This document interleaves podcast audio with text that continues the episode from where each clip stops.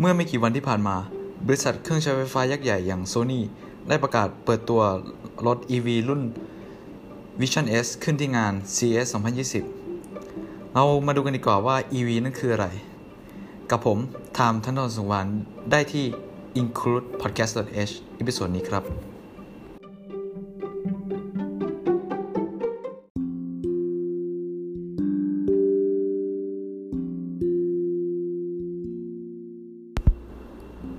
EV หรือ Electric Vehicle แปลเป็นไทยตรงตัวได้ว่ายานพาหนะไฟฟ้า ตามนิยามนั้น ยานพาหนะไฟฟ้าจะถูกขับเคลื่อนด้วยมอเตอร์ไฟฟ้า และจะมีแหล่งจ่ายพลังงานในตัว หรือจะเอาพลังงานมาจากแหล่งจ่ายข้างนอกก็ได้ โดยทั่วไปในปัจจุบันคำว่า EV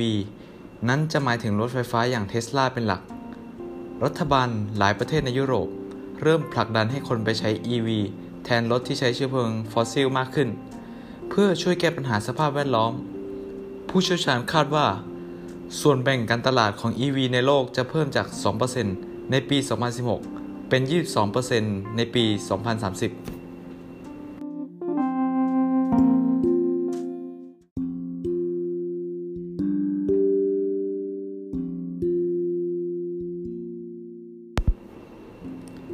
ในครึ่งแรกเรามาฟังประวัติความเป็นมาของรถ EV กันดีกว่าครับ หลังจากที่มนุษย์ได้ค้นพบวิธีการใช้ประโยชน์จากพลังงานไฟฟ้าแน่นอน มนุษย์ได้ลองนำเอาพลังงานไฟฟ้าไปใช้กับยานพาหนะ จุดเริ่มต้นของพลังงานไฟฟ้าในรถยนต์เริ่มต้นเมื่อปี 1828 เมื่อคุณอันโจสเจลิก ได้ประดิษฐ์อิเล็กทริกมอเตอร์และลองติดตั้งไปในรถของเล่นคันเล็กๆ และต่อมาในปี 1837 ที่สกอตแลนด์ ได้มีการสร้างยานพาหนะที่ใช้พลังงานจาก galvanic cell หรือแบตเตอรี่นั่นเอง โดยคุณโรเบิร์ต เดวิสัน และถูกจัดแสดงในงานนิทรรศการของ Royal Scottish Society of Art ยานพาหนะนี้หนัก 7 ตัน มีมอเตอร์ 2 ตัว สามารถเคลื่อนที่ได้ 6.4 กิโลเมตรต่อชั่วโมง เป็นระยะทาง 2.4 กิโลเมตร ในปีเดียวกันมันถูกทดสอบบนเส้นทางรถไฟระหว่างเมืองเอดินเบิร์กและกลาสโกว์ แต่ว่าด้วยข้อจำกัดของแบตเตอรี่นั้นมันจึงไม่ถูกใช้งานจริง ก็ไม่แปลกเนาะ รถก็หนัก แบตก็ไม่ได้เยอะมาก สมัยนั้น ระยะทาง 2.4 กิโลเมตรก็ถือว่าดีแล้ว อะมาต่อกันเลย แบตเตอรี่ที่สามารถชาร์จไฟซ้ำได้ ยังไม่ถูกนำมาใช้งานจนกระทั่งในปี 1859 การคิดค้น lead-acid battery โดยกาสตองพลองเต้นักฟิสิกส์ชาวฝรั่งเศส ได้นำมาซึ่งยุคใหม่ ซึ่งและจักรยานไฟฟ้าที่ถูกโชว์ในงาน World Expo เมื่อปี1967ณนครปารีส โดยนักประดิษฐ์ชาวออสเตรียฟรานซ์คาร์โฟกก็ได้ใช้แบตเตอรี่ตัวนี้ และในลอนดอนโทมัสปาร์เกอร์ได้รับมอบหมาย ให้เปลี่ยนรถไฟใต้ดินในกรุงลอนดอน กับรถรางในลิเวอร์พูลและเมืองเบอร์มิงแฮม ให้เป็นระบบไฟฟ้าเพื่อสู้กับปัญหามลพิษ ฝรั่งเศสกับสหราชอาณาจักรเป็นชาติแรก ๆ ที่สนับสนุนการสร้างยานพาหนะไฟฟ้า และรถรางที่ใช้ขนถ่านหินออกจากเหมืองก็ใช้ไฟฟ้าเป็นส่วนมาก จนถึงเมื่อปลายทศวรรษที่ 1890 และ 1900 ยานพาหนะไฟฟ้าเริ่มมีการแพร่หลาย มีการใช้แท็กซี่ไฟฟ้าในลอนดอนและนิวยอร์ก รถไฟฟ้าในช่วงนี้จะถูกนำไปใช้ในลักษณะของ city car เป็นส่วนใหญ่สหรัฐในปี 1912จากการสำรวจเนี่ย ค้นพบว่ารถยนต์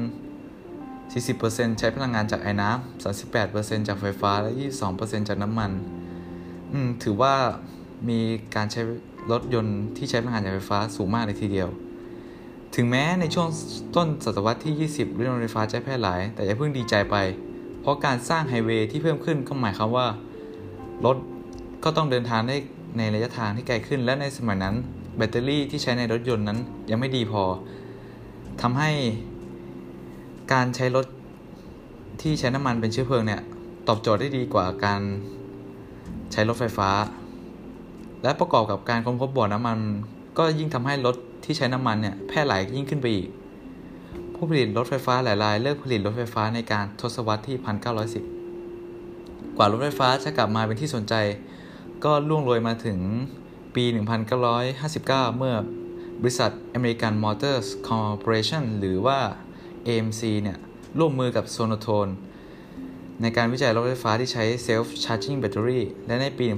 1971 รถโรเวอร์ที่ใช้บนดวงจันทร์เนี่ยก็ใช้พลังงานจากไฟฟ้า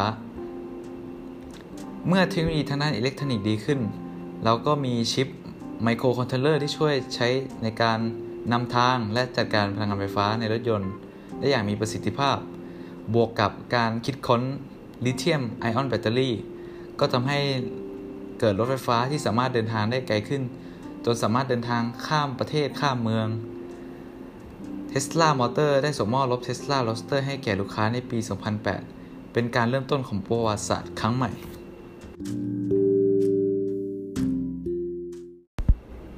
เดี๋ยวเราไปพักกันก่อนสักครู่นะครับ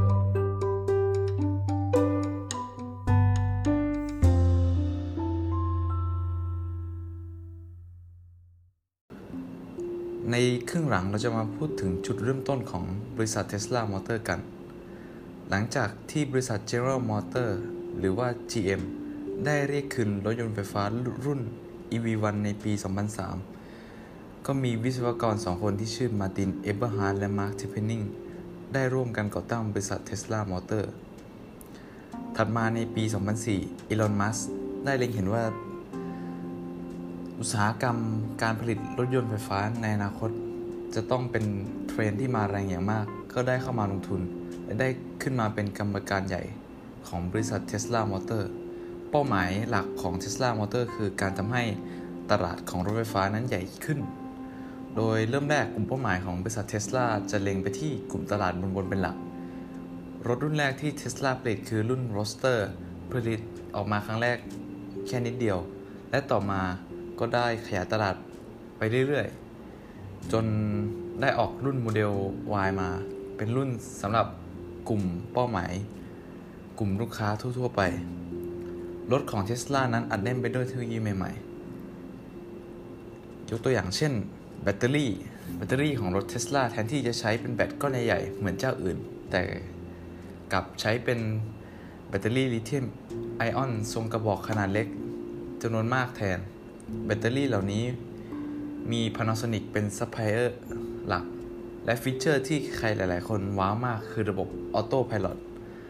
ระบบฮาร์ดแวร์ของ Auto Pilot version 2 ประกอบไปด้วย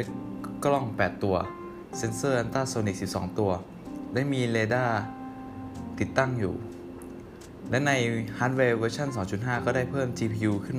ขึ้นมาอีกตัวอีลอน มัสก์รับปากว่าในอนาคตอันใกล้ เราสามารถ หลับในรถและปล่อยให้รถพาเราไปถึงจุดหมายอย่างปลอดภัยได้ โดยสวัสดิภาพ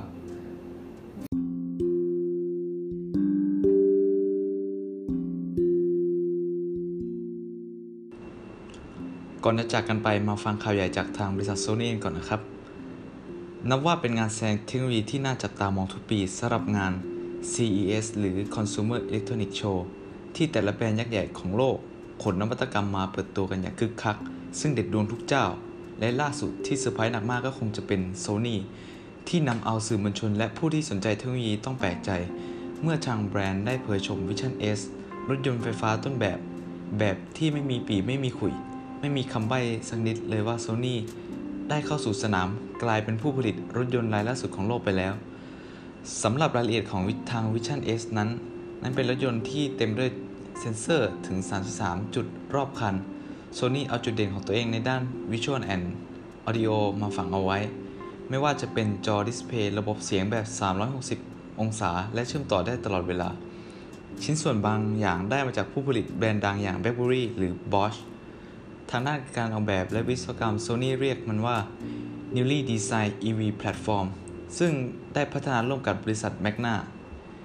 เคนิชิโร่ยูชิดะ CEO ของ Sony เปิดเผยว่า รถยนต์ต้นแบบนี้เป็นส่วนหนึ่งของความตั้งใจของเรา เพื่ออนาคตของการเดินทาง